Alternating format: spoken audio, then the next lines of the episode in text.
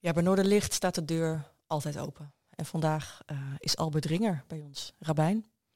Is vorig jaar met pensioen gegaan. Hij had eigenlijk een andere achtergrond en ik wil graag vandaag wat kennis maken. En natuurlijk omdat ook mij aanstaande is, wil ik graag meer in gesprek gaan over wat dat voor hem betekent.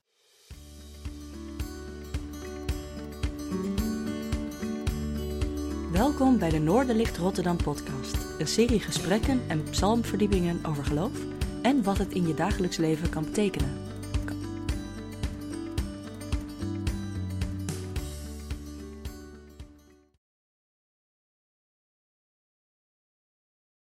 Albert, van harte welkom. Dankjewel, dankjewel dat je me hebt uitgenodigd voor uh, deze podcast. Voor mij is dat een eerste keer. Ik heb nog nooit eerder een podcast gemaakt. Nou. Op naar de 21ste eeuw. Ik heb er alle vertrouwen in. We gaan het zien. Ja. Um, ja, allereerst voor de mensen die, die je nog niet kennen. Um, zou je misschien kort willen voorstellen? Um, mijn naam weet je al, Albert Ringer. Ik ben geboren in Den Haag in 1952 op de Dennenweg. Dus veel, uh, veel Haagser uh, kan je niet worden. Uh, ik woon nu zo'n 25 jaar hier in Rotterdam. In deze wijk Blijdorp. Niet zo heel erg ver van de Prinsenkerk. Dus die, die ik vanuit mijn bovenraam kon zien. Ik ben net verhuisd. Dus ik kijk er nu deze kerk niet meer. Ik kan hem niet meer zien, maar ik kan er wel komen. Hoe is dat um, voor je? Dat je nu eigenlijk een heel ander uitzicht hebt na 25 jaar? Uh, nou, ik heb eigenlijk wel een heel erg bijzonder uitzicht. Want ik kijk op de Leuvenhaven. Een heel erg Rotterdams uitzicht met bootjes. Dus wow. ik ben heel blij. Op het water kun je overal naartoe. Ja. Um, ik ben niet altijd rabbijn geweest. Ik heb ooit eens, heel lang geleden, heb ik kunstgeschiedenis gestudeerd. Eerst in Groningen en in Amsterdam afgestudeerd uiteindelijk. Uh, ben toen werkloos geraakt in de jaren tachtig. Net, zoveel, net zoals heel veel andere academici. En uh, terechtgekomen in de, in de softwarewereld. Ik heb twintig jaar software geschreven. Uh, wat ik eigenlijk altijd wel heel erg leuk gevonden heb. Ik, ik, moet van mezelf zeggen, ik ben best een goede, goede softwareman. Um, maar in diezelfde tijd, eigenlijk vanaf mijn jeugd, ben ik actief geweest in de Joodse wereld in, in, in Nederland, in Den Haag. Eerst in de jeugdbeweging waar ik begonnen ben gewoon als een klein jongetje van, van uh, tien en uiteindelijk ook verantwoordelijkheid heb gekregen over die, als jeugdleider over diezelfde groep. Daarna, toen ik in Groningen studeerde, in het bestuur gezeten van de Joodse studentenvereniging. Dat betekende dat je het krat met bier moest meenemen. Zo ongeveer. En uiteindelijk in Amsterdam ook actief geworden in de liberaal-Joodse gemeente daar. Ehm, en dat daar altijd mee bezig geweest. Ook door lang, naast mijn carrière in besturen gezeten, mensen les gegeven, uh, van, van alles gedaan. Um, als leek, als actieve leek, die ook nog wel eens een boek las. en op een gegeven moment, toen ik in mijn, net 50 was, kreeg ik een telefoontje men, men zegt wel eens zo, ben, ben je dan geroepen om rabbijn te worden? Nou, dat niet zozeer, maar ik kreeg een telefoontje. Dus de, je werd wel geroepen? Ja, ja, maar... Door de telefoon? Ja, precies. Door iemand die nu een collega is en die eerst iets heel anders met me wilde bespreken. Ik heb gewoon geen flauw idee meer wat. En toen halverwege zei, oh, apropos, voordat ik vergeet, ik moet je nog even wat vertellen. We hebben gisteren vergaderd en we hebben besloten dat jij de volgende geestelijk verzorger in de krijgsmacht wordt. Wauw. Dus, uh, kan het als een verrassing? Ja, um, achteraf eh, werd mij verteld, en ik herinner me dat ook wel, dat ze het ooit wel eens aan me gevraagd hebben, zo'n jaar of tien daarvoor, of ik als die baan vrij zou komen, eh, geïnteresseerd zou zijn. Ik ben nogal een ja, pragmatisch iemand. Zeggen. En, uh, dus uh, als je zoiets vraagt, dan zeg je ja, want je kunt altijd nog nee zeggen. En uh, dat gold dus op dat moment eigenlijk ook. Uh, dus, dus die ja stond nog? Die ja stond nog. Die werd verzilverd. Ja, en die, die was op dat moment eigenlijk wel uh, op zijn plek. Dus ik ben gaan studeren opnieuw als 50-jarige. En ben toen rabbijn geworden in, uiteindelijk in Rotterdam. Dus de krijgsmacht Rotterdam. En ik ben ook geestelijk verzorger geworden bij Parnassia in Den Haag. en nou, als rabbijn in Rotterdam ben ik nu gepensioneerd. Mm -hmm. Um, uh, ik ben nog verantwoordelijk voor twee kleine Joodse gemeenten. Eentje in, in Haaksbergen en eentje in uh, Tilburg. En ik werk nog steeds bij uh, Parnassia. Een paar uur in de week hoor, dat is maar vier uur in de week. Ach, het is wel heel druk bestaan zo. nou ja, daarnaast heb ik nog wel wat, wat besturen waar ik in zit. Platform LNR, nog een aantal Joodse identiteitsorganisaties.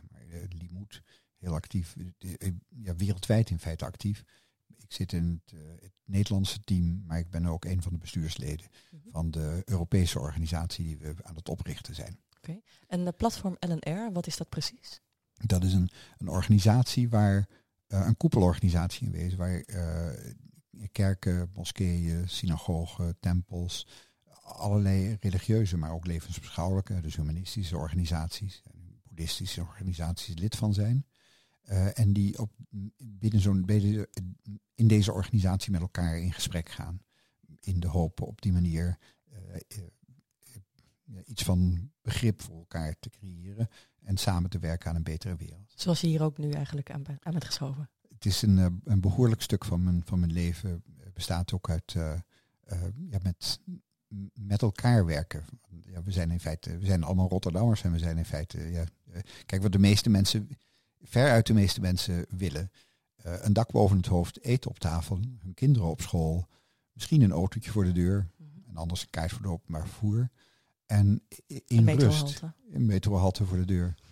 En, en in rust um, met elkaar leven en in vrede met elkaar leven. Ja. En uh, van daar zit geluk in. En geluk zit, zit vaak niet in die hele grote dingen, maar juist ja, in dat wat, wat je van dag tot dag vindt en wat je hier samen opbouwt. We zijn samen verantwoordelijk voor de vrede in deze stad. Het is heel belangrijk voor, ons, voor onszelf om dat te doen. Mhm. um, een, beetje begrip voor elkaar, uh, elkaar in de ogen kijken en, en weten dat we eigenlijk er hier zijn om met, met niet dat we hetzelfde geloven of hetzelfde doen, want er zijn, er zijn wel degelijk verschillen. En die verschillen zijn, zijn daar zit schoonheid in. In, in, uh, in, de, in de wetenschap dat, dat christendom anders is dan islam, dat, dat beide anders zijn dan jodendom, uh, dat boeddhisme en hindoeïsme anders zijn. Daar zit schoonheid in, want je kunt van elkaar leren, je kunt met elkaar praten en je, je, eigen ideeën daardoor mee ook, ook misschien wel beter begrijpen. Beter begrijpen wat je zelf eigenlijk Ja, want er zijn uh, overeenkomsten natuurlijk ook in de, in, de, in, de, in, de, basisaard van de mens, maar ook in de behoefte om te geloven. De behoefte om te zijn, om, om herkend te worden ook. Ja. Herkend, maar ook erkend. Ja, ja, zeker. Ja. Um, ja, en, en ook de verschillen die je eigen geest weer helpen slijpen, of, of jezelf laten herzien of opnieuw bekijken wat je gelooft. Uh, en je in te leven in de positie van de ander en dat er helemaal te laten zijn. Ja, maar ik, ik zeg ook wel eens, eh, stel je voor, mensen zeggen ook wel eens, ja, maar alle geloven zijn toch eigenlijk hetzelfde in basis. En ik zeg, ja, dat, dat kan wel zo zijn, maar stel je voor dat alle schilderijen in het Rijksmuseum allemaal precies hetzelfde zouden zijn. Allemaal prachtig, maar wel hetzelfde. Hoe vaak zou je teruggaan? Ja, dan heb je het wel gezien, hè? Ja, op een moment. Ja. Ja. ja. ja. ja. dat, uh, dat geloof ik. En hoe, hoe, ervaar je dat en hoe, hoe, pak je dat aan, al die verschillen, um, de contacten die je daarmee opdoet? En... Door nieuwsgierig te zijn, maar daar ben ik van huis uit. Ik ben een ontzettend nieuwsgierig iemand. Dus, uh, Waarvan ik, akte? Ja, ik vind het hartstikke leuk. Belangstellend zou ik liever zeggen. Oké. Belangstellend. Belangstellend. Ja. De, uh, iemand vragen stellen, proberen, proberen te begrijpen waar het, waar het een ander om gaat uh, is iets wat, uh, wat voor mij heel na aan mijn hart ligt. Uh, en en dat, ook een religieuze, ja, ik ben een religieus iemand, dus ik heb me op een gegeven moment afgevraagd, ja, hoe zit dat nou? Wat, wat, wat is mijn, hoe, kijk ik religieus naar, naar al die verschillen? Mm -hmm. En op een gegeven moment realiseerde ik me dat, um, dat als ik tegen iemand anders zeg, ik begrijp je volledig. Stel dat ik tegen jou zeg, zeg maar niks, ik snap precies wat je denkt dat is een belediging. Eh, want op het moment dat ik dat tegen jou zeg, doe ik alsof mijn begrip groter is dan dat van jou. Want ja, jij, ik begrijp jou. Stel je voor dat ik over God zeg dat ik hem helemaal begrijp. Ik begrijp God volledig. Dat is een belediging. Absurd. Hè? Dat is absurd. Ja. Dus het is heel goed mogelijk dat jij iets anders van God begrijpt dan ik begrijp. Ja. En dat het allebei stukjes van de waarheid zijn. Het is beter om dat samen te verkennen dan om te bedenken dat je aan een bepaalde kant van de lijn staat en denkt dat het klopt zoals je denkt. Ja, en, Want je weet het uiteindelijk nooit. Je weet nooit, dus je, je praat met een, ik praat met iemand anders en dan, dan hoor ik iets en denk ja, dat is eigenlijk ook wel een mooie gedachte. En dan, soms blijft het als een mooie gedachte apart staan en soms denk ik ja, ik weet het ook wel in te passen in mijn, mijn belevingswereld, mijn, mijn religieus beleven. En dan denk ik, ja, dan, dan, is dat gegroeid. Dan heeft het gesprek iets opgeleverd voor mij. Het vergt eh, een grote luistervaardigheid en ook empathie die je duidelijk eh, eigen is. Waar, waar, waar is die bij jou vandaan gekomen? Waar herken je dat? Empathie? Ja. Nou ja, dat, dit is een, ik weet niet of je dat bewust bent, maar dit is een bruggetje naar de oorlog. Dat begrijp ik. Oké. Ehm, empathie. Het is eh, een risky vraag. Niet zozeer. Ehm, eigenlijk voor. Eh, ja, ik werk dus ook bij Parnassia in een psychiatrisch ziekenhuis. En eh, als je daar een tijdje rondloopt, krijg je op een gegeven moment door dat heel veel van de mensen die daar werken, eh, op de een of andere manier weten wat, wat beschadiging is. Ehm, eh, een heel groot gedeelte van de hulpverleners in, in de psychiatrie eh, zijn mensen die eh, als kind gezorgd hebben voor hun ouders. En ehm, eh, da- dat geldt in zekere zin voor mij ook. Mijn vader is als kind naar Nederland toegekomen. Eh, als, eh, hij is in eh, 1906 geboren, eh, tijdens de Eerste Wereldoorlog met zijn ouders hier illegaal naartoe gekomen.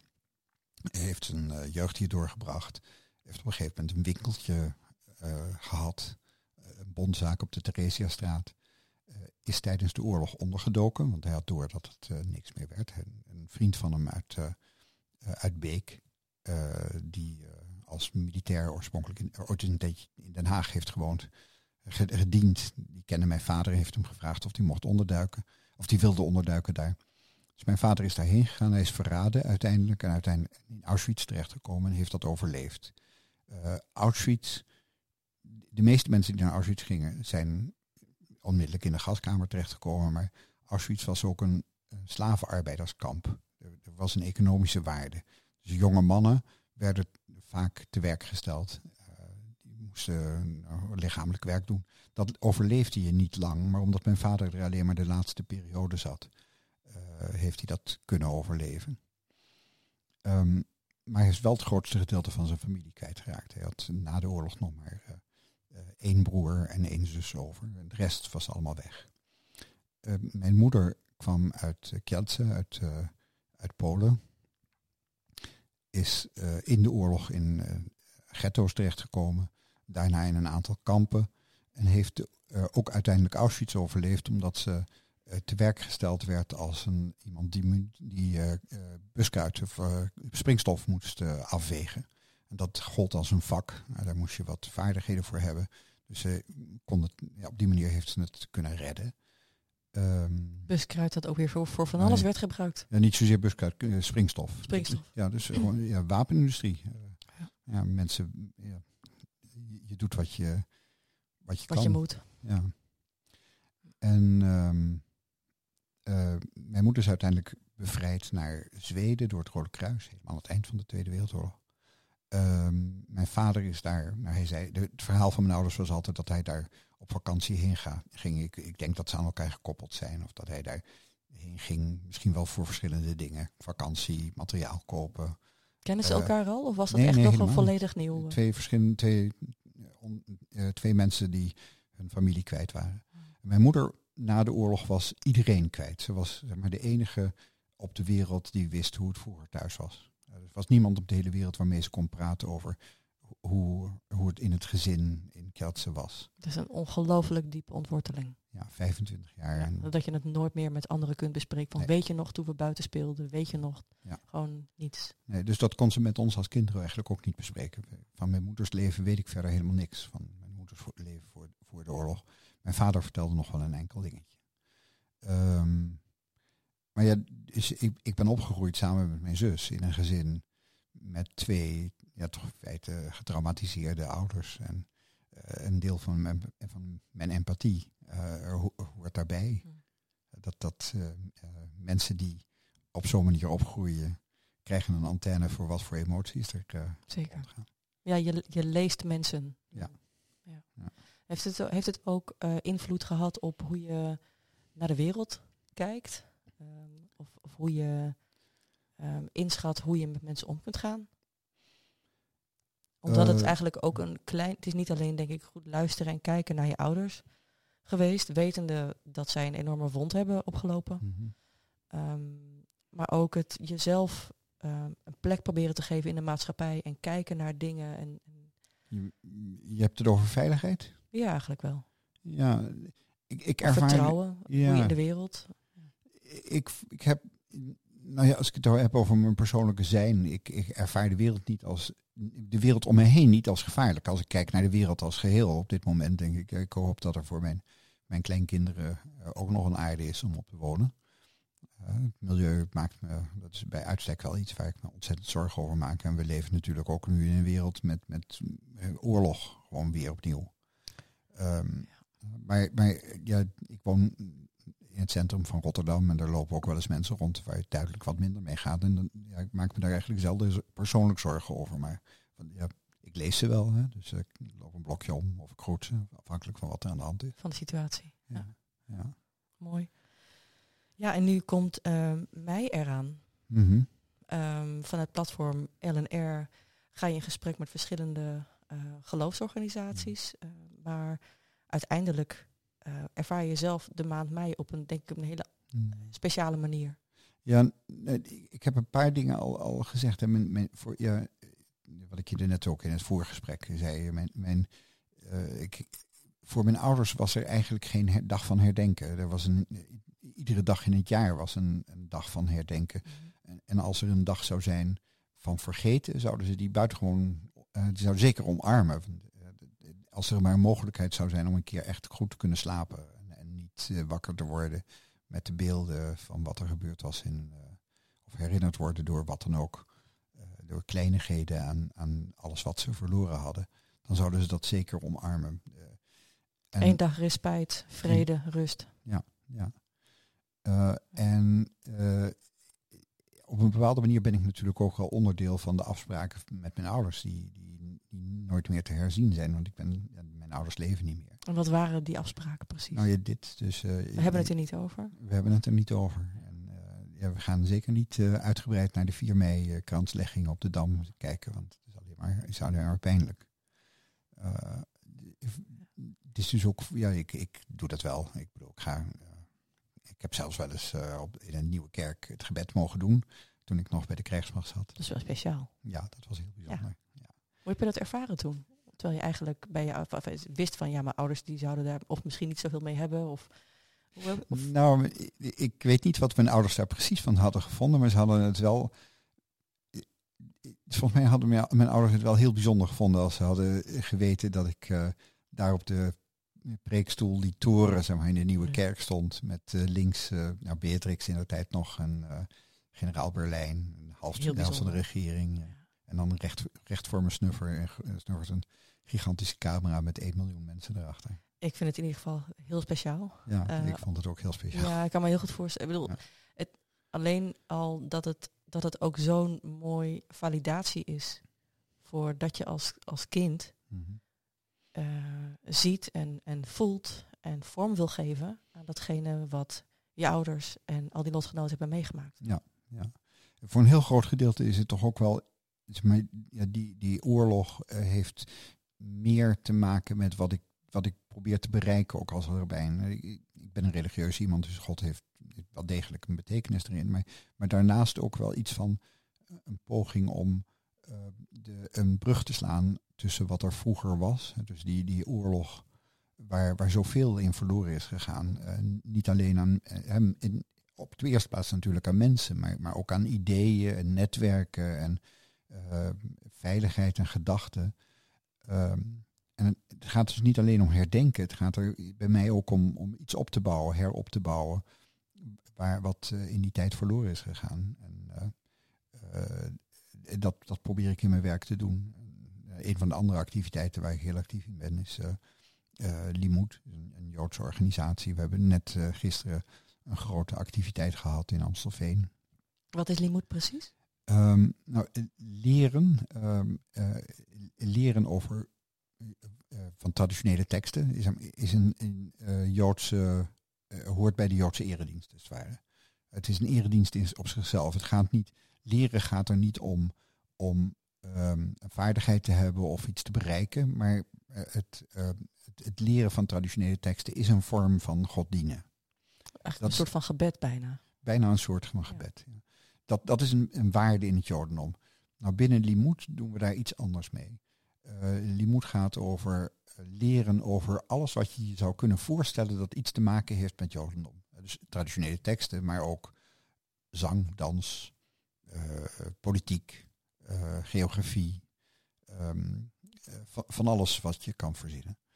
En uh, het bijzondere van, van, van het idee van die moed is dat je mensen uh, iets aanbiedt wat niet zozeer een conferentie is of een congres waarop je thema's behandelt, maar een, een menukaart van allerlei verschillende activiteiten die je zou kunnen doen. Het is ontstaan in Engeland en uh, de laatste jaren komen er zo'n 2.500, 3.000 mensen op af. Uh, en die hebben een programma waar je ieder uur dat je er bent kunt kiezen uit 40 verschillende dingen op allerlei niveaus. Dus gewoon eh, eh, lettertjes lezen, hè, dus het Hebreeuwse alfabet leren, zeg maar, als, als een soort instapniveau. Maar ook uh, workshops over Kabbalah, Joodse mystiek. Um, dus het is eigenlijk niet goed te bedenken dat, dat iemand niets zou vinden tussen die veertig waarvan die zegt, ja, dat spreekt me helemaal niet aan. Er is altijd wel iets tussen. De, de, grootste probleem van mensen is dat uh, je maar naar één ding kan gaan en dus 39 andere dingen mist. En sommige mensen vinden dat lastig, ik vind dat niet. Uh, maar je kunt binnen Limoet uh, zoeken naar je eigen identiteit. Wat vind je belangrijk? Wat zijn je ankers in dit ja, geloof? En, maar, maar ook experimenteren daarmee. Van, ja, ik voel me wel veilig als ik naar de dansen ga, maar misschien ja, ik, ik zou nooit gaan naar. Uh, in, mensen zeggen, ik zou nooit gaan naar een uh, inleiding in, in Torah. Maar daar kan je dat wel. Want je doet een uurtje dansen en dan, nou ja, wat kan je overkomen? Je gaat naar een rabbijn die praat over Torah. Wie weet leer je dus er nog eens wat. Oké, dus het is een beetje een soort proeftuin van... Ja, van waar, waar je veilig met jezelf... Uh, aan de slag kan. En dat, dat gaat heel bijzonder voor Limoet is dat gebeurt in een feestelijke sfeer. Dus zelfs al heb je een workshop over uh, dood en, en begeleide uh, rouwverwerking, dan nog is het een feestelijke bijeenkomst. Je doet een uur rouwverwerking en daarna ga je naar cabaret. Dan schakel je weer over. Het is ook Ja. een beetje een emotionele achtbaan, hè? als je echt eh, de, de smaken serieus neemt. En, Ja, ja, eh, ja, ja. ja. Ja. maar dat, dat is, Ook wel een onvergetelijke ervaring, denk ik. is het leven niet gewoon zo? Ja, Is dat niet gewoon het leven? ja dat is wel waar. Dat is, dat is wel waar. Ik heb ehm, eh, eh, net een beetje te veel eh, uitvaarten meegemaakt, naar, Mhm. naar mijn zin. En hoe ouder je wordt, hoe meer dat er worden. Ja, ja, ja, helaas. Dat ja, dat is, Minder eh, bruiloften, meer uitvaarten. C'est la vie, ja. Ja. eh. Ehm, en ik ben zelf ooit, dat klinkt misschien heel gek, maar bij, de uit, bij de uitvaart van mijn moeder, Mhm. bij de herdenking, het was weer een herdenkings, de avond voordat de begrafenis was. Mhm. Of volgens mij op de dag van de begrafenis was het. Toen kreeg ik van de zenuwen de slappe lach. Ja, ja. Ik heb daar gewoon als een, eh, als een, als een tiener gewoon staan geiten. Gewoon, het- het- ik wist gewoon echt ge- helemaal geen vorm te geven aan Ja. de zwaarte van wat er werkelijk was gebeurd. Want ik was bezig geworden. Ja, En eh, eh, sommige mensen veroordeelden me daarop en zeiden van, nou, dat meisje staat gewoon te lachen op de, Ja. op de begrafenis van de eigen moeder. Terwijl het, ze niet zagen wat er aan de hand was. dat je op die manier je, je verdriet en je pijn afdekte. Dat is, Precies. ja, dat Eh, is precies wat. Dat dus is, al, die uitingen, die komen vaak als een soort van heel maf mozaïek bij elkaar. En samen vo- vormen ze een scène die altijd in het licht blijft staan van dat verlies of van die persoon of van die situatie. Ehm, maar het bestaat dus soms ook makkelijk, makkelijk naast elkaar. En soms worden ook de beste moppen verteld na een uitvaart, al- als bij wijze van ontspanning ja. of zo. En ook die, die contrasten maken het denk ik ook wel zo ontzettend menselijk. Nou, je- emoties zijn uitwisselbaar. Hè? Eh, huilen van het lachen, lachen van het huilen is, Ja. is niet zo ongebruikelijk. Niet zo Eh, binair, nee. Nee, en, en we, eigenlijk voor iedereen geldt, we willen eigenlijk de pijn niet voelen. We willen, de, ja, we willen- willen niet, we- niet werkelijk de pijn voelen. Ehm, voor sommige mensen betekent dat boosheid. Je komt heel vaak tegen dat, eh, dat in situaties van, eh, van spanning mensen boos op elkaar worden, terwijl er eigenlijk helemaal geen reden voor is. Dat ze bang zijn of, voor verlies of voor iets anders. ja, of, eh, boosheid Ja. dekt, de- dekt de pijn af. Ja. Het is makkelijker om boos op jou te worden dan zelf de, eh, mezelf open te stellen voor de pijn die, die mij aangrijpt. En lachen heeft in wezen dezelfde werking natuurlijk. Ja, dat was denk ik op dat moment gewoon een reflex hoor van mij. Ik dacht niet Ja. van, oh, Nee, ik, nee, ik nee. kan nog even niet, wil nog even niet de pijn voelen. Ik, ik, was, het was gewoon een automatische respons van een, van een kind van 14. Ja, ja. ja.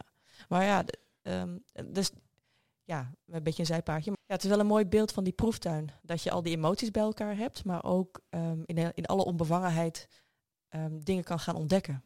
En eh, kan aanvoelen of iets wel of niet bij je past. Of dat je ergens een beginnetje in kan maken zonder hele hoge drempels of wat ook. Mensen ervaren het als een feest, als, als iets wat eh, eh, een ontsluiting, zeg maar, iets waar je- waardoor je eh, openheid creëert. Ehm, eh, niet, niet, te zwaar, niet, niet in een soort zwaarte zit van ja, ik moet hier, ik moet hier iets leren. Dit is heel serieus. En, maar in de tussentijd is het dat wel natuurlijk. Het is wel degelijk serieus. Ja, het is een ervaring. Het is een ervaring. Ja. En ehm, nou ja, we, we, we doen dat dus in het kleine Nederland, niet zo groot als in Engeland. En we zijn nu, nu heel veel landen, de meeste landen in Europa hebben dit soort activiteiten, hebben limoetactiviteiten. Eh, van, van de Baltische staten tot aan Malta. Eh, eh, Rusland, Sovjet-Unie, de oude Sovjet-Unie, zeg maar. Polen, Hongarije. En we, we zijn nu een koepel aan het creëren waar al die verschillende landen in samenkomen.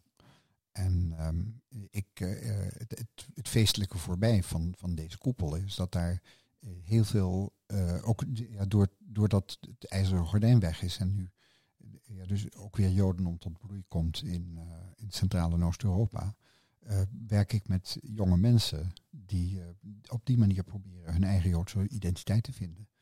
En voor mij is dat, ja, ik, ik vind het een, een zegen om te kunnen werken met, eh, met, met ge- gepassioneerde, professionele mensen eh, van 30, van 40, die, eh, waar we samen iets mee kunnen. Dus we hebben tegenwoordig Zoom-vergaderingen, een aantal keren in de week, waarmee ik, terwijl ik, waar ik praat met iemand die in Warschau, zit en iemand anders die in, in, in Budapest zit en een derde zit in Straatsburg en de vierde zit dan in Rotterdam. Eh, het heeft ook iets met mijn eigen ide- identiteit te maken. hè. Mijn beide ouders die eh, allebei uit, eh, uit Centraal-Europa komen. Op deze manier. Voel je ook een beetje ehm, met terugwerkende kracht, kracht extra verbonden met Ja. hen? Het heeft ook te maken met, met het zoeken van een soort heelheid voor mezelf. Ja, je geeft hen ook nieuw leven eigenlijk. Ja. En jezelf. Ja, en mezelf ook. Mooi zeg. Zijn er ook dingen in eh Limoet waarvan je denkt, dat zou nou eens heel goed zijn als christenen of mensen met een ander geloof daar eens van meeproefden? Ja, dan, dit recept is zo over te nemen. Ver- bedenk het maar. Eh, dus, dus in feite één element erin is, er is eigenlijk niets wat niet behoort bij je religie. Ik denk dat dat, dat is misschien wat, wat voor Jodendom en islam voor de hand liggender is om te zeggen dan voor christendom. Dus het is niet geloof aan de ene kant en je gewone leven aan de andere kant. Het is hetzelfde. hè. Jodendom en islam stellen allebei op een gegeven moment de vraag wat is de juiste manier om je schoenen te veteren? En het antwoord is hetzelfde, de rechter eerst. Niet dat iedereen zich daaraan houdt of dat het echt ontzettend belangrijk is, maar je schoenen aantrekken is niet een niet-religieuze daad. Het is, er is ook een goede manier om dat te doen.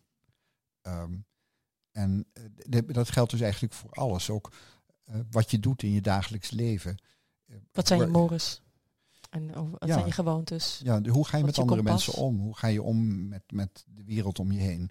En dat, da- daardoor is dus alles wat je kunt doen in je, in je leven, kun je doen ja, eh, met, met, je- met je religie, met je, je, je, je, je ethiek, je gevoel voor juist Mhm. ehm, in gedachten. En daarom kan je dus binnen Limoet ook over alles praten. Van, eh, nou ja, inderdaad, rouwverwerking tot eh, eh, hoe, hoe je je tafel dekt. Mhm. Het maakt niet uit. Het is allemaal, het staat allemaal met elkaar in verband. Ehm, even los van de formule, want het klinkt inderdaad een heel mooi programma wat Ja. inderdaad over te nemen valt. Ja. Deels gebeurt het denk ik ook wel op kleine schaal bij Noorderlicht. Mhm. eh, maar eh, wat in het, zal ik nog specifieker vragen, wat in het Jodendom, wat van het Jodendom zouden wij moeten weten? Zouden wij meer mo- mogen onderzoeken? Ja, van, van alles zou ik willen zeggen. Maar eh, ehm, eh, laten we eens een keer afstappen van, van dat binaire van ehm, eh, materieel ten opzichte van spiritueel. Eh, iets van, in, in die gedachte die ik nu geef over dat alles met elkaar verbonden is en dat in feite alles te maken heeft met religie, daar zit natuurlijk als beginpunt dat de schepping, de materiële schepping waarin we leven, uh, Gods schepping is. Uh, en dus dat, dat, dat ontkracht eigenlijk al um, de scheiding daarvan. Ja, ja. ja. Het gaat niet. dus daar waar in het Jodendom nadruk ook wordt gelegd op het, het doen van de mitzvot, dus het doen van allerlei dingen die God vindt dat je moet doen, zoals kosher eten en, en de, de, feestdagen op het juiste moment, het houden van Shabbat. Um, dat zijn allemaal dingen waarvan we in het Jodendom zeggen, dat, het heeft allemaal wel een spirituele element. Maar het spirituele element, het, het weten van het spirituele element en daar je aan, aan aanhaken, ontslaat je niet van de verplichting om ook gewoon het fysieke te doen. Dus daar waar het Nieuwe Testament zegt, het, het gaat er niet om wat, wat de, mond ingaat, maar wat er uitgaat. Ik, ik citeer nu een beetje vaag, weet ik. Um, uh, zegt het Jodendom, ja, maar wat, wat je mond verlaat is belangrijk, maar, maar de, de regels voor kasgoed gaan over wat je mond ingaat en daar heb je je ook aan te houden. De materiële wereld is Gods wereld. Dus datgene wat, wat die regels zeggen, hebben te maken over de manier waarop je met de wereld omgaat. En dat blijft overeind. Dus er is geen tegenstelling tussen uh, het symbolische, spirituele en het beleven van het materiële. Uh, ik, ik, denk dat in, ook in Noorderlicht heb ik de indruk dat, dat er wel meer waardering ook eens een betekenis wordt gegeven aan wat vroeger wel werd gezien als een misschien wel loze rituele handelingen. Wij hebben als mensen nou eenmaal ritueel nodig. En ja. uh, eigenlijk is ons hele leven één groot ritueel. Ja. Ehm, we, de manier waarop we s ochtends opstaan, de manier waarop we s'avonds naar bed gaan, wat we tegen mensen in onze omgeving zeggen, de, de manier waarop je je partner groeit, groet, het, het, is allemaal ritueel. Het, eh, en als we die rituelen niet hadden, die rituelen die te maken hebben met onze materiële wereld ook, waarin we leven, waar we als het ware onze spiritualiteit uitdrukken door met behulp van, van, van dingen die we in de materiële wereld doen. Mhm. Als we dat niet zouden hebben, zouden, zouden we op geen enkele manier verankerd zijn in ons leven. Ja, ik vind, ik vind het altijd wel een, een, een, uh, een heel basisritueel bij ons is het avondmaal. Mm Dat hebben wij een aantal keer per jaar. Dat mag vanaf mij best wel wat vaker mogen eigenlijk. uh, maar dat is persoonlijke smaak. Um, en daarin, uh, en altijd iedere week is, in het, is de zegen die Niels ons meegeeft. Daar geeft hij het altijd over dat de Heer met je meeloopt van stap tot stap. Ja. Bij alles wat je doet. Wij doen niet. Dus als je alles wat je doet, dat betekent ook alle praktische dingen die je doet. Ja. ja. Want dat wil je. Ja. Wij doen het avondmaal iedere avond. Vertel daar eens over. Nou ja, het meest voor de hand ligt is natuurlijk Shabbat. Op erf Shabbat, de avond voor Shabbat, dus de, de mooiste daarvan. Zet je uh, twee, uh, zet twee kaarsen op, ta op tafel, uh, broden, vaak gevlochten broden, maar dat is geen noodzaak, dat is gebruik geworden. En, iets van wijn of druivensap, als je liever geen wijn hebt. En daar zeg je een gebed over. En als je kijkt wat er eigenlijk achter die, dat ritueel zit van vrijdagavond, waarbij je. Wat, wat door veel mensen, ook door kinderen wel wordt beleefd als een soort quality time. Je, gaat, je, je maakt de tafel mooi, je gaat zitten. Eh, je, je bent daar samen met je kinderen, je gezin. Je hebt net iets, je hebt iets meer dan de gewone dag door de week. Um, maar als je kijkt wat er theologisch achter weggaat, is het eigenlijk een hele radicale gedachte uit ongeveer dezelfde periode waarin het christendom ontstaan is. Namelijk dat we als het ware zelf priester zijn aan onze eigen tafel. Dus de, wat je daar doet is uh, spelen als het ware alsof je van het, uh, van het altaar uit de tempel, in, alsof je vanuit het altaar van de tempel ehm, eet. De, de, de, offers eet. Dus we hebben daar, het is een geritualiseerde maaltijd. Het is een mengeling van maaltijd en ritueel. Uh, maar anders dan in het christendom is het simpelweg bij ons thuis gebleven. En, en, dus het avondmaal is niet vanuit huis naar de kerk gegaan, maar simpelweg gebleven daar waar... In je leven. In je leven. Ja. je bent zelf die priester. Hm. Eh, ervaar je dat ook omdat, het zo, omdat jullie het zo vaak doen? Uh, die, intensi die intensiteit er ook iedere keer zo van? Of is het de kracht van het ritueel op zich ook?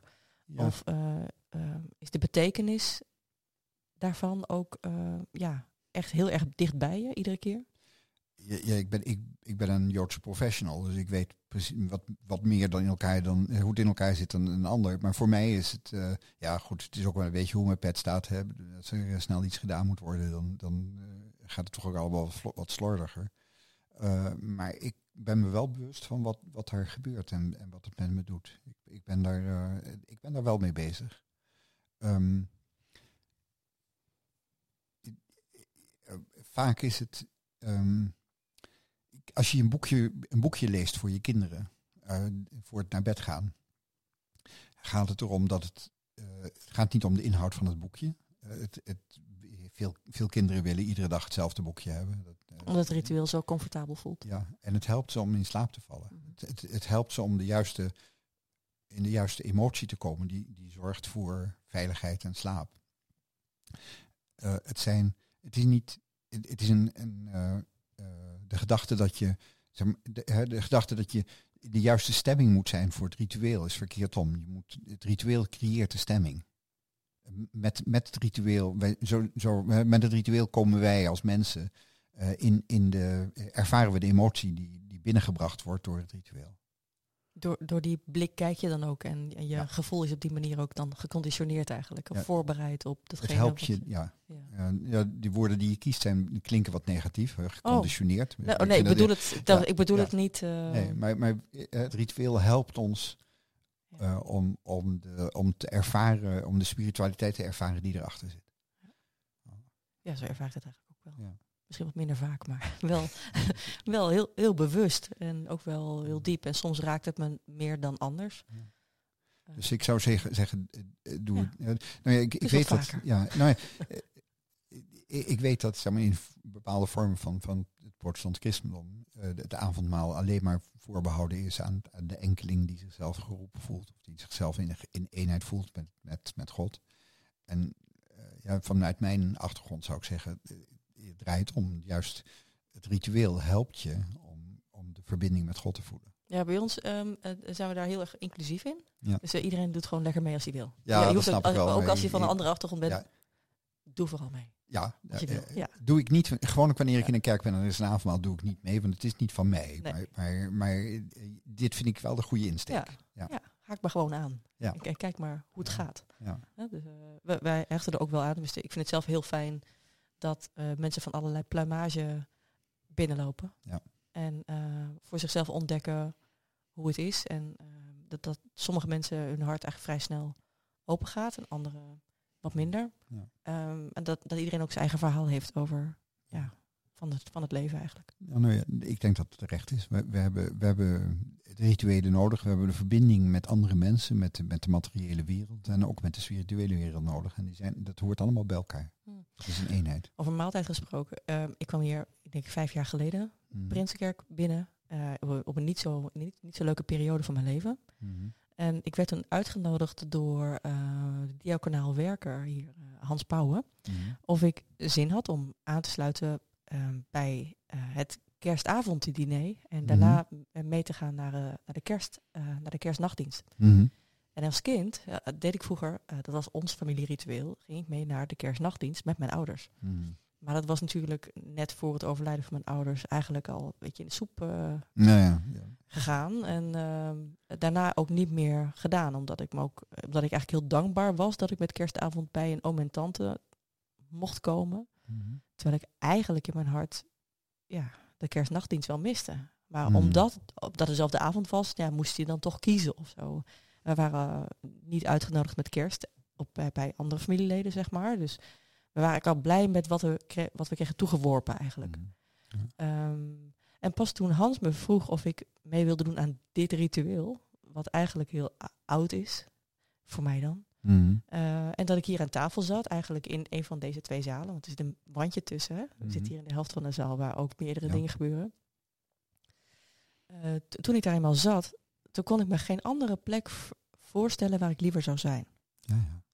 Dus dat ritueel, ehm, Helpt je Dat om hield mij, ja. te voelen. ja, dat ik dacht, oh ja, natuurlijk, dat, dat was dat gevoel, alleen het is nu een andere tijd. Ja. Terwijl als je zou zeggen, ja, ik ga er pas heen op het moment dat ik die verbinding voel, dan gebeurt het niet. Nee, nee, dus het, eh, het bereidde mij ook voor, maar het maakte me ook welkom Ja. En het, eh, het gaf mij een diepe verbinding met, met mijn oorsprong. En, Ja. en in- in deze wereld waar, waar zoveel verbrokkeling is, waar mensen zich vaak zo eenzaam voelen, Ja. zo, zo, eh, zo, ja, zo zwevend in een, in een wereld waar, waar, waar ze geen houvast kunnen vinden, is, is ritueel belangrijk. Zeer. Ja. Zeer. Mooi. Ja, we gaan dus komende week heel veel ons herinneren. Ja. Ook ons voorstellen van dingen die we ons niet kunnen herinneren omdat we ze niet hebben meegemaakt. Ehm, we gaan ook dingen hopelijk nog steeds meer beter begrijpen. En eh, hopelijk gaan we er ook beter naar handelen. Hmm. Eigenlijk zou ik je willen vragen of er iets is eh, dat jij je herinnert of misschien wat je ouders zich herinneren. Wat je met je meedraagt, wat moeten horen. Iets wat wij beter moeten begrijpen en wat we kunnen doen. Ja. Lastig, eh, zoals ik zei, mijn, mijn ouders vertelden eigenlijk bitter weinig. Ehm, ik weet voor ze hebben situatiegenoten in mijn peergroep.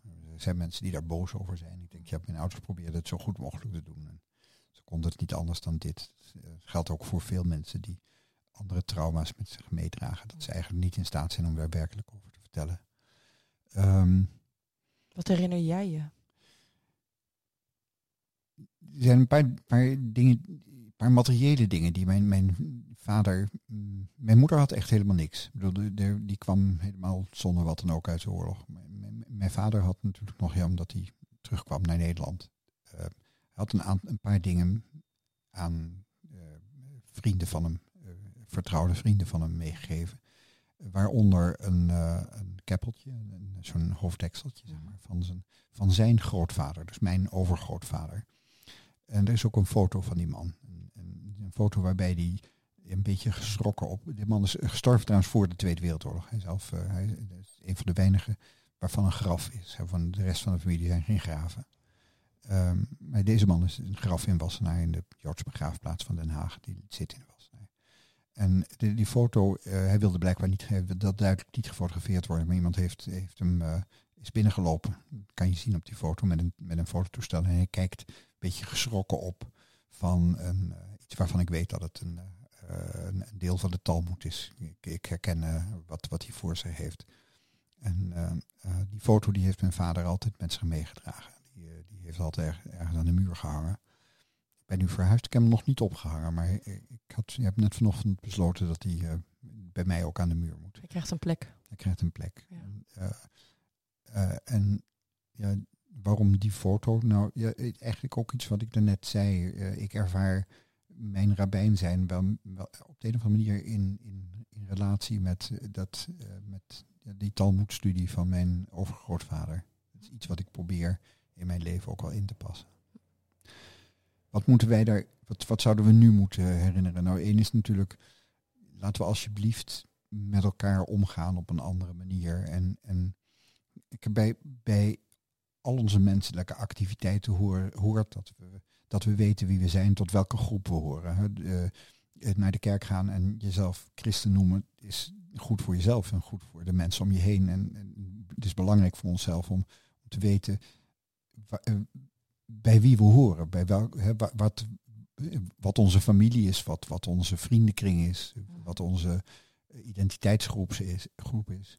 Maar heel vaak, en dat gaat dus ook gepaard, dat hoort, dat is eigenlijk ook geen alternatief, dat je ook definieert wie daar niet bij hoort. Eh, wie hoort niet in de kerk, wie hoort niet in jouw familie. Eh, eh, daar, daar komt je, je nichtje weer met een nieuw vriendje, past hij er eigenlijk wel in? Hè? Is, is dat wel iets? Want hij hoort er niet bij, nu hoort hij er wel bij. Is het een blijvertje? Eh, moeten we er wat mee? We definiëren eh, groepen door de grenzen te trekken.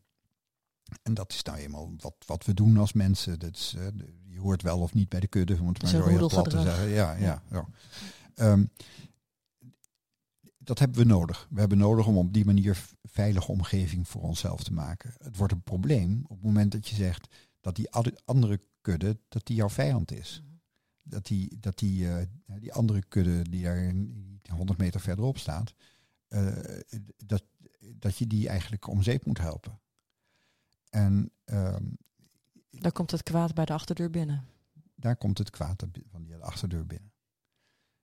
En op het moment dat je je realiseert dat er eigenlijk geen, dat er geen, geen noodzaak is. Dat, dat uh, die ander eigenlijk niks anders wil dan ook alleen maar gewoon een normaal leven. Een beetje, beetje welstand en wat geluk en een beetje tikje gezondheid. En, en niet te veel gerotzooi. En er eigenlijk ook helemaal niet op uit is om jou kwaad te doen.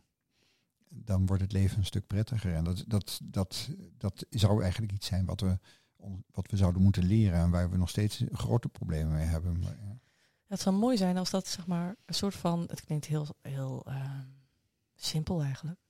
Maar als, het, als iedereen dat op de basisschool mm. gewoon vast krijgt. Ja. En dat, dat in ieder gezin je dat krijgt. Dat mensen zich erop kunnen aanspreken. Misschien is dat een beetje utopisch uh, gedacht, maar uh, die vaardigheden die krijg je niet vanzelf. Want dat zien we dus om ons heen, dat het helemaal niet vanzelf komt. Nee, ja, als je alle samenzweringsgedachten uit de COVID-periode... ja, allemaal vreselijk. En het gaat allemaal ja. om ditzelfde. Ja, wie, wie zijn wij ten opzichte van Precies, de ander? dan is dit de boze elite. En dan is het weer, weet je, de, de, polarisatie wordt er alleen maar erger door.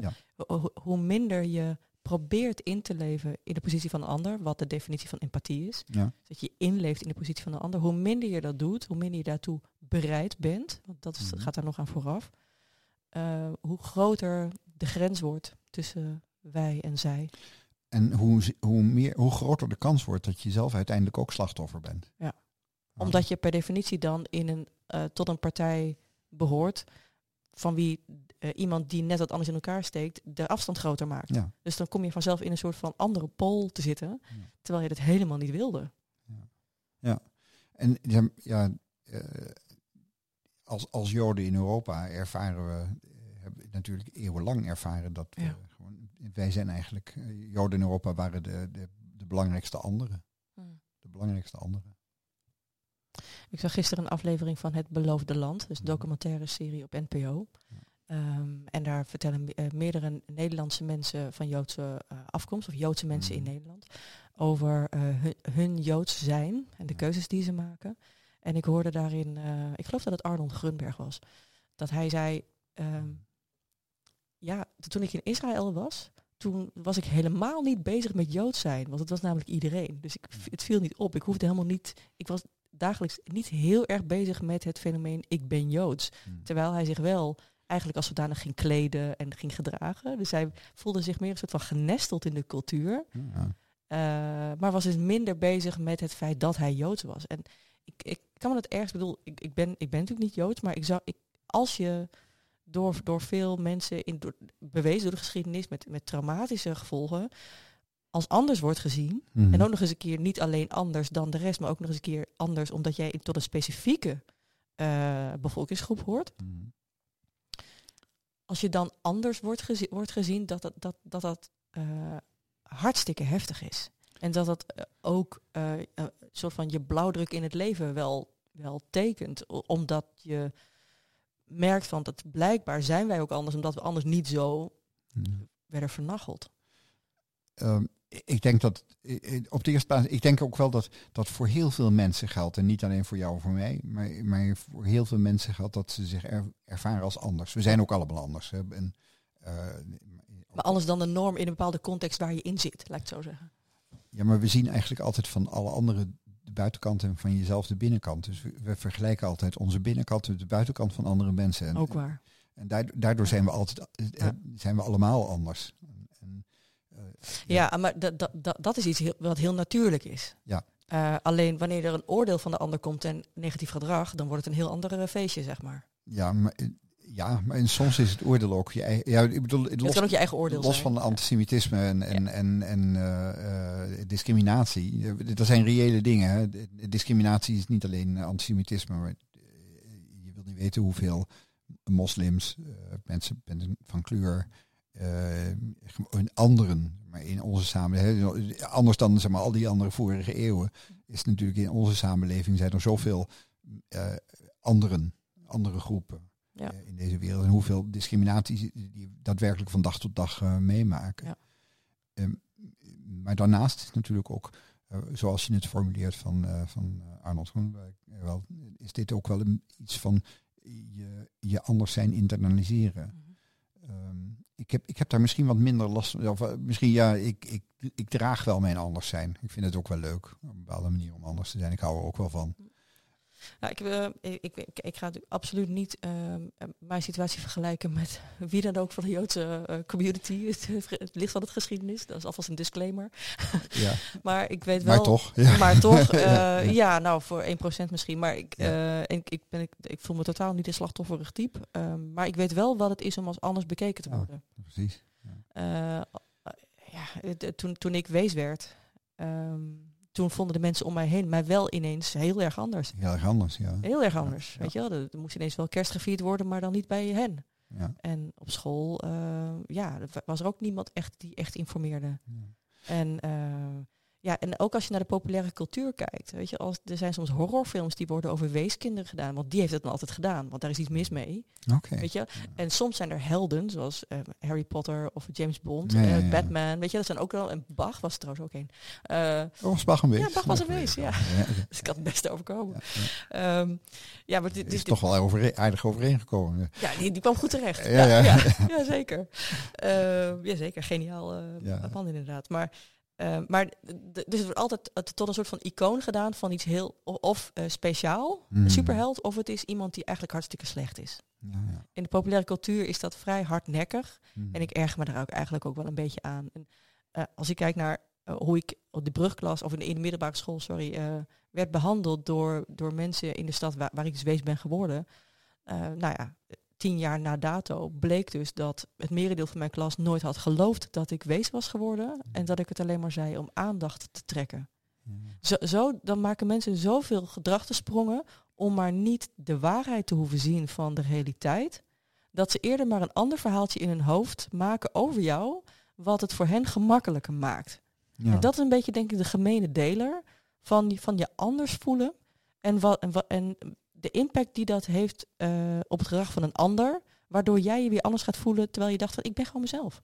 Uh, ja, dit wordt een beetje een rondje. Maar, ja, het is een beetje. Ja. ja. Maar, maar, ja, op zich, uh, het, het grote leed wat je is overkomen op dat moment, wat eigenlijk alleen maar waar empathie zou betekenen, je, je, opnemen en het leed samen met je dragen, het juist waarom mensen zo onmogelijk, voelden het zo onmogelijk om daar iets mee te doen, dat ze het liever maar niet geloven. Ja.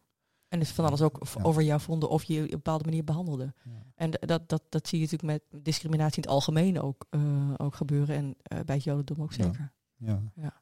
Dus mensen hebben Heel het, ingewikkeld. Ja, mensen hebben het nodig om de, om de ander ergens neer te zetten.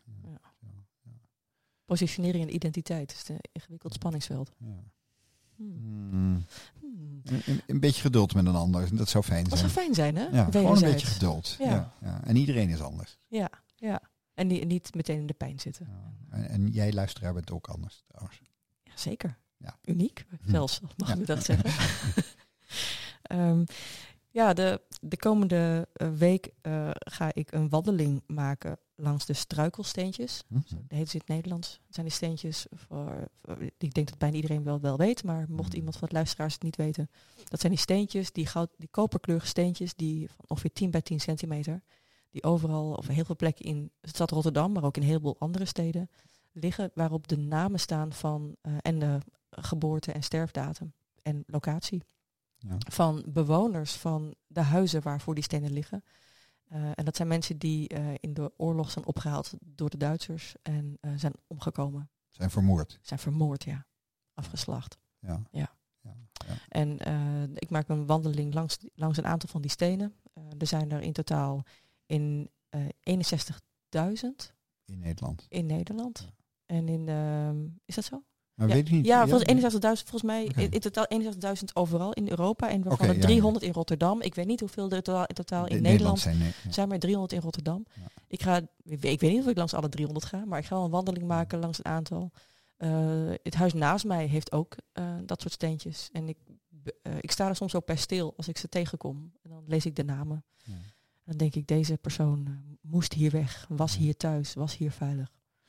Voor de oorlog leefden er iets van uh, 13.000 uh, Joden in, in Rotterdam. In, in, Rotterdam dat veel kleiner was hè, op dat moment. Uh, we hebben er nu zo'n 700.000 mensen hier wonen. Maar op dat moment was het iets van 2.500. Mm -hmm. 250.000. waarvan dus 13.000 Joden die voor een groot gedeelte in het centrum van de stad woonden. en um, we weten 7000 namen van mensen die vermoord zijn in de oorlog. We weten niet alle namen, want door het bombardement en door de chaos en de administratie en een deel van de administratie die vernietigd is, weten we eigenlijk niet van, van alle Joden die voor de oorlog hier woonden, waar ze gebleven zijn. Maar het moeten er meer geweest zijn. In heel Nederland is uh, rond de 80% van de Joden vermoord. Dus uh, 102.000 Nederlandse Joden zijn in de oorlog vermoord. Uh, een middelgrote stad. Van die zeven, zeg maar 7000 namen waarvan, die we kennen, daar zijn dus nu 600 struikelstenen voor. Uh, voor heel veel mensen geldt dat er gewoon simpelweg niemand is die uh, de rekeningen zal betalen voor de struikelstenen, want je moet ze zelf kopen. En er is simpelweg geen, geen familie over. Er, is er zijn geen nabestaanden, gewoon niet. Er is niemand, niemand die het verhaal kent van deze mensen van vroeger. Die verhalen zijn weg. Uh, een van de redenen dat er ja, in, in, Rotterdam één dode is een dode en iedere dode is er één te veel. Um, er zijn 700 mensen omgekomen ongeveer bij uh, het bombardement. Over het bombardement in Rotterdam wordt veel meer verteld dan over die moord op 7000 mensen. 8000, 9000. Um, ja, het vervormt het beeld, hè? Ja. En voor een deel is dat gewoon omdat er niemand was, uh, in 45 niemand was die terugkwam om te vertellen wat het was. Uh, ik, ik sprak net over, ja, mijn, bij, bij beide ouders zijn dus in, in Auschwitz geweest en hebben daar gewerkt. Uh, kinderen, ouderen gingen rechtstreeks, de, de, en de meeste vrouwen gingen rechtstreeks de, de gaskamers in. jonge mannen werden te werk gesteld. Een derde deel van de Nederlandse Joden ging naar Sobibor. Sobibor had alleen maar gaskamers. Dat is een vernietigingskamp. Ja, van de 30.000 zeg maar, Joden die daar terecht zijn gekomen, hebben er 15 het overleefd. Oh. is echt uh, ontzettend uh, chockerend. Ik bedoel, we, we weten het, ja. maar iedere keer komt het toch weer heel erg binnen. En in 45 kwamen die 15 hier terug. En, en, en een handjevol uit de kamp. mensen kwamen uit de onderduik. En een enkeling gevlucht was naar het buitenland kwam terug. En was hier zijn huis kwijt. En, zijn inboedel. Ook dat nog, hè? Ja. ja. Nog beroofd als je terugkomt. Woonden andere mensen in andermans huis. Je spullen zijn weg, je vertrouwde plek is weg. Dat, datgene waar je eigenlijk misschien naar terug verlangde, dat is allemaal weg. Ja, en dat is heel, heel ingrijpend. En we werden hier met, ja, met een, uh, niet met, met grote vreugde ontvangen, zeggen. er zijn allerlei verhalen over. Uh, de rekening die gepresenteerd werd uh, voor achterstallige erfpacht. Dat soort dingen. Dat is, ja, de luisteraars zien het niet, maar mijn ogen worden echt heel groot. Ja, ja. Dat is echt uh, chockerend. Hè? Dat je gestraft wordt door wat je is overkomen. Ja, je bent door de overheid naar... Uh, want de Nederlandse overheid heeft eraan meegewerkt. Hè? Dus de administratie zijn, uh, de Nederlandse administratie zijn gebruikt. Om die mensen te traceren? Om die mensen, ja. De Nederlandse politie heeft... de, de grote steden hadden speciale politieafdelingen die zich bezighielden met het, met, met het vangen van joden. en, ja de, de, de, het notariaat werkte mee met uh, het stelen van, van, van, spullen. van spullen en huizen.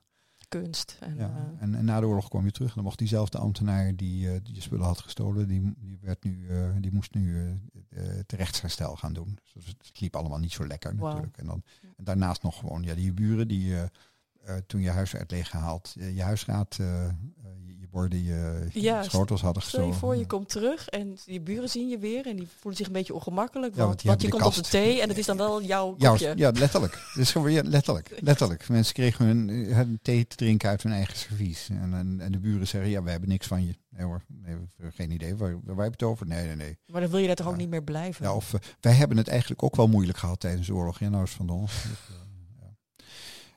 Wij hebben het eigenlijk ook wel moeilijk gehad. Dat is ook een gevleugelde uitspraak in veel situaties, denk ik. Ik heb ook nog wel als rabbijn een aantal keren meegemaakt dat, dat iemand naar me toe kwam, uh, in, in, een afspraak met me maakte in, in de synagoge in Shul.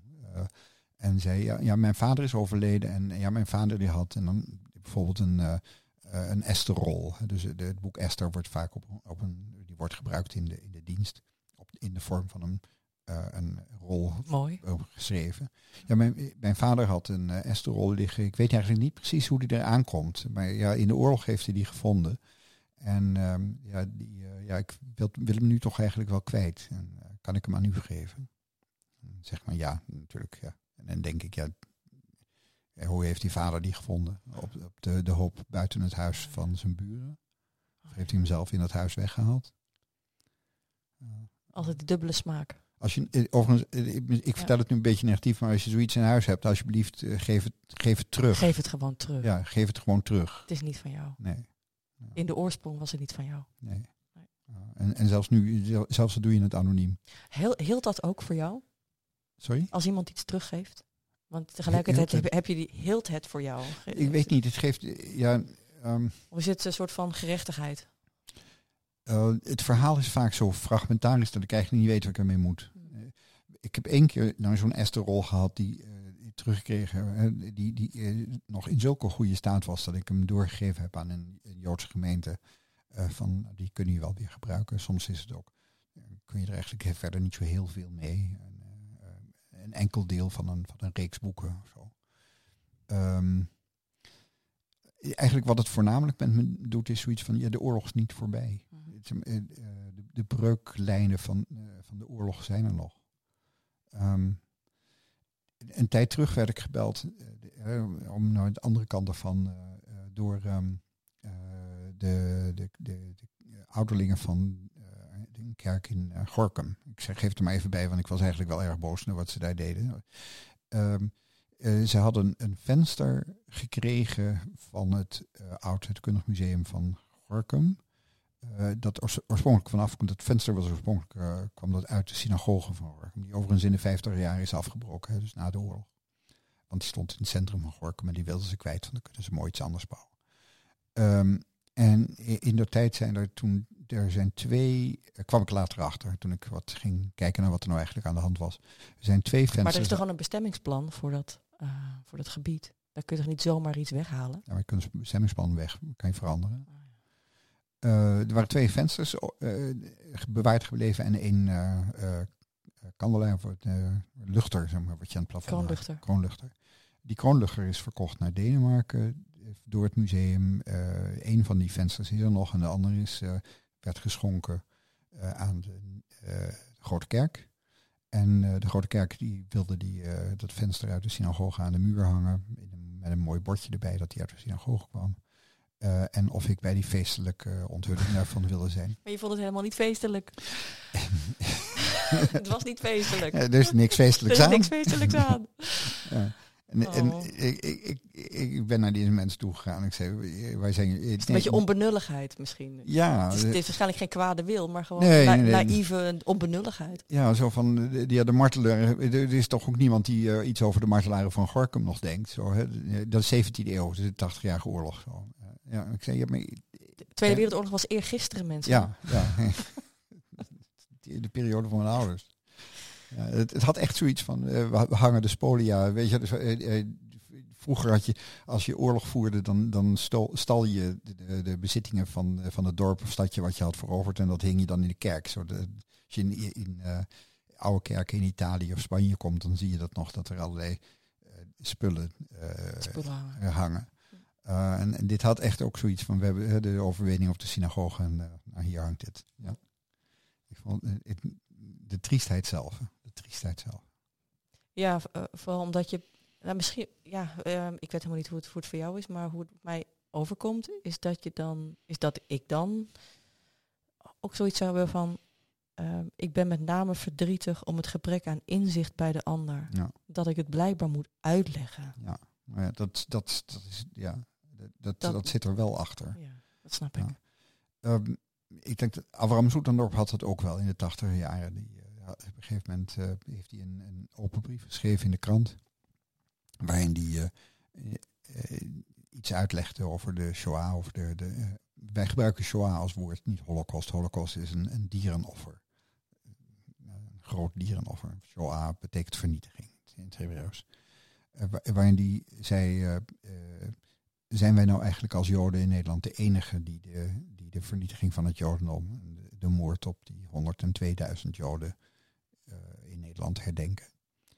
En, um, uh, want daar leek het vaak op. Eh, tot, tot zoiets van de 70 jaren mocht er in, op, op 4 mei op de Dam geen krans gelegd worden voor Joden. Want ja, je gaat toch niet een bevolkingsgroep apart noemen.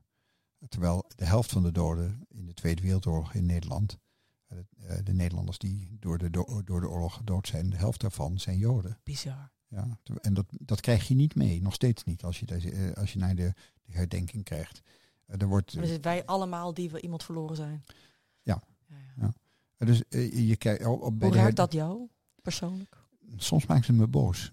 De, ja, ook, um, we gaan nu in Rotterdam uh, de 7000 namen lezen. Dus aanstaande zondag, hè? Ja, de dertigste. We beginnen om vier uur s'nachts en we gaan door tot uh, wow. zes, zes uur, half zeven. En, en waar is dat? Uur, voor de Laurenskerk, op dat pleintje waar ook uh, Erasmus staat. Weet je wel. Okay. En um, nou, we, we, stuurden een persbericht daarover over rond en kregen een, een, keurig stukje ook terug. Uh, waarin dat uitgelegd werd. En op zich, de pers heeft dat ook wel opgepakt. Maar eigenlijk de enige concrete vraag die erbij kwam is... kunnen we spreken met een overlevende?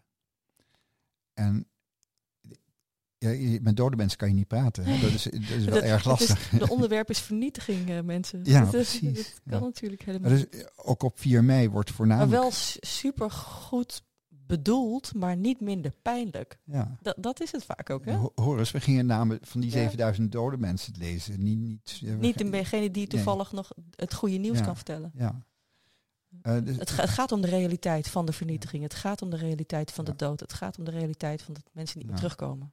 Het is goed bedoeld of niet. Op, op 4 mei wordt uh, overlevers geïnterviewd. En, en de helden die mensen... Opdat wij nooit zullen vergeten. Ja, en ja. degene die geholpen hebben met uh, uh, zeg maar de, de, de, verpleegkundigen in het, het, kinderhuis tegen, tegenover de Hollandse Schouwburg in Amsterdam, die kinderen hebben weggesmokkeld. Oké, okay, dus het zijn de helden en de, over, en de overlevers. Dat, dat is het verhaal wat we horen. Ja. Wat, wat, is, wat is nou echt het verhaal in alle rauwheid wat we eigenlijk op 4 mei echt moeten horen? Nou, op de eerste plaats dat Joden in Nederland voor de Tweede Wereldoorlog uh, hoorden bij de allerarmste bevolkingsgroepen in Nederland. Een groot gedeelte echt straat en straatarm was. Uh, en dat het hele Joodse proletariaat in Nederland is uitgemoord. De, als je geen geld had om onder te duiken, was je reddeloos verloren.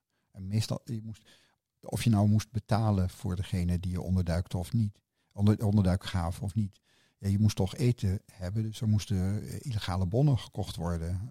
En als dat niet kon, dan ging Als dat niet kon, dan, dan kon het niet. En dan was er geen plek voor jou. Uh, om te kunnen onderduiken of te kunnen vluchten, heb je een, een netwerk van uh, betrouwbare niet-Joodse mensen om je heen nodig. Je moet, je moet mensen kennen die je in vertrouwen kan nemen. Als je die niet kende, omdat je leefde in een Joodse omgeving, was je reddeloos verloren. Dus de enigen die het hebben overleven, overleefd zijn degenen die ja, geld en een netwerk. Geld en een netwerk hadden. Ja. Wat, moeten we nog meer? Wat is nog meer van de rauwe werkelijkheid hierover? De, de eenzaamheid. Um, het, het, eerste monument voor de Shoah was een monument wat in de 50 jaren is neergezet in Amsterdam. Min of meer onder druk van de Amsterdamse stadsregering. En dat was een monument van dank de Joodse gemeenschap moet dat zelf betalen. Een monument van dank voor de redders van de Joden in Nederland. En dat moest neergezet worden voor een gemeenschap. Ten faveur van de Nederlander, maar ja. niet uit respect voor, voor de dood van. Voor die enorm veel mensen die verschrikkelijk zijn vermoord. Ja. Uh, dus daar moet je ervoor betalen. Ja. ja. Nou, dat vind ik wel. Uh, ja, daar vind ik van alles van. Ja. Ik, hier in Rotterdam hebben we uh, het beeld van Zatkin. Ja. De, Jan Gat. Maar, uh, Jan Gat, ja. Uh, als ik naar dat beeld kijk, Zatkin is een Jood. Een, Joodse, een Joodse beeldhouwer. Was een Joodse beeldhouwer. Als ik naar dat beeld kijk, dan denk ik, dat beeld is, dat, dat, dat beeld het, de vernietiging van de binnenstad uit, het bombardement. Maar ik denk dat voor Zatkin, in ieder geval voor mij, dat ook de vernietiging van het Jodendom ja. in Nederland uitbeeldt. Het gat wat daar wat achtergelaten is ja. in, in Nederland. Maar ook van wat, wat, waarom, waarom het beeld mij raakt. Want ik heb natuurlijk dat verhaal gehoord van nou, dat is dus het gat in de stad, het litteken, bombardement. Maar als, als, als je weet dat Zatkin een Joodse man is. Mm-hmm. En je ziet dat beeld waar zijn hele middenrif weg is. Ja. Dan is dat niet alleen het hart van de stad, maar dat is ook zijn identiteit. Ja. Hè, degene wie hij was. Daar, daar is een gat in geslagen. En als je dan kijkt naar de rest van het beeld, dan staat er een, man met zijn handen in de lucht Ja. en, en, en een verwrongen, verwrongen Ja. lijf. Ja. Eh, iets wat helemaal niet meer functioneert. Nee, het is niet alleen een leidende stad is. met een gat erin. Het gaat ook echt om de identiteit van, van de kunstenaar zelf. dus, ja, dus veel meer kapot. Veel meer kapot. Ja. En ik denk dat eh, voor mij is dat, dat beeld is dat. Zondag, Ja, zondag. Eh, da- dan Eh, begint het. vier uur s'nachts. Vier uur s'nachts. Eh, Ze hebben ook een vrijwilliger gevonden om de eerste eh, 70 namen te lezen. Eh, Dat is deze persoon. Dus ik moet eh, op tijd op. bed uit. Ja. En dan gaan we de hele dag door. We hebben eh, ruim 100 mensen gevonden. Het was heel makkelijk om mensen te vinden om een stukje te lezen. Ik vind het erg indrukwekkend. Hmm. En ehm, ik hoop dat veel mensen het ook getuigen van gaan zijn. Ja. Kom, kom alsjeblieft. Als je dit hoort en je denkt, ik, eh, ik eh, word hierdoor geraakt, eh, kom. Kom misschien over vier uur, kan je, kan je mij een hart onder de riem steken. En Ja, dus het is op zondag 30 april. Ja.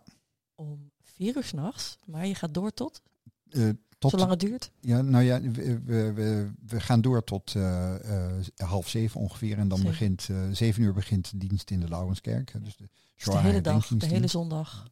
Dat is het antwoord overigens van, van de Lauwenskerk geweest op die open brief van Abraham Soetendorp. Waarin hij vroeg om of we de enige zijn. Eh, in een aantal steden in Nederland eh, is toen eh, is men begonnen met een, een, christelijke eredienst. Waarbij je als Joodse gemeenschap te gast zijn.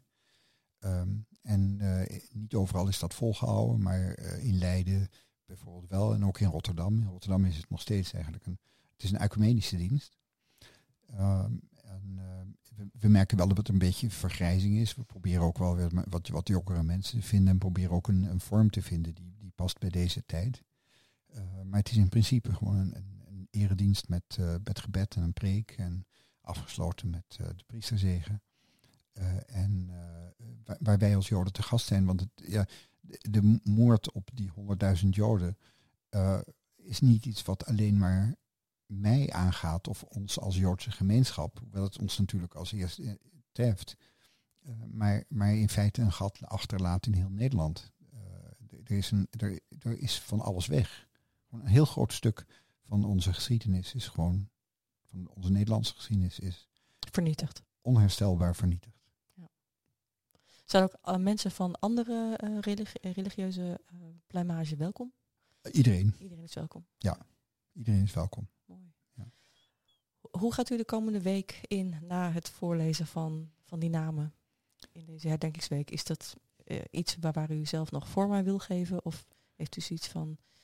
Eh, eh, Net zoals bij mijn ouders herdenk ik eigenlijk ook altijd. Ja, En, ik, vind wel de, de warmte die ik ervaar van degene die dit helpen or- organiseren. En, en, en dit, ja, misschien nog, nog iets anders. Eh, de, het Shoah-beraad, dat is de, de, de, de, club, de, de, het bestuur wat zorgt voor die dienst, is nu ook bezig met dit namenlezen. En ik merk dat het hen ook raakt. Dat het, eh, hoewel ze dus van jaar tot jaar die herdenkingsdienst hebben georganiseerd, opeens de massaliteit hiervan, die zeven, hè, 7000 namen, dat het, dat het hem persoonlijk eh, raakt. En het raakt mij ook persoonlijk, maar het hield wel.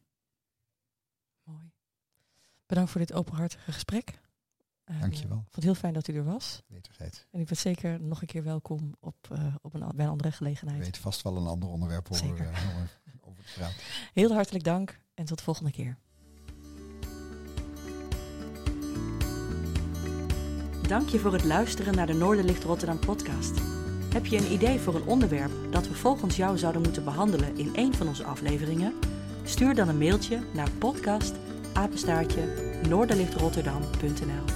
Wie weet komt jouw idee dan aan bod. Tot de volgende keer.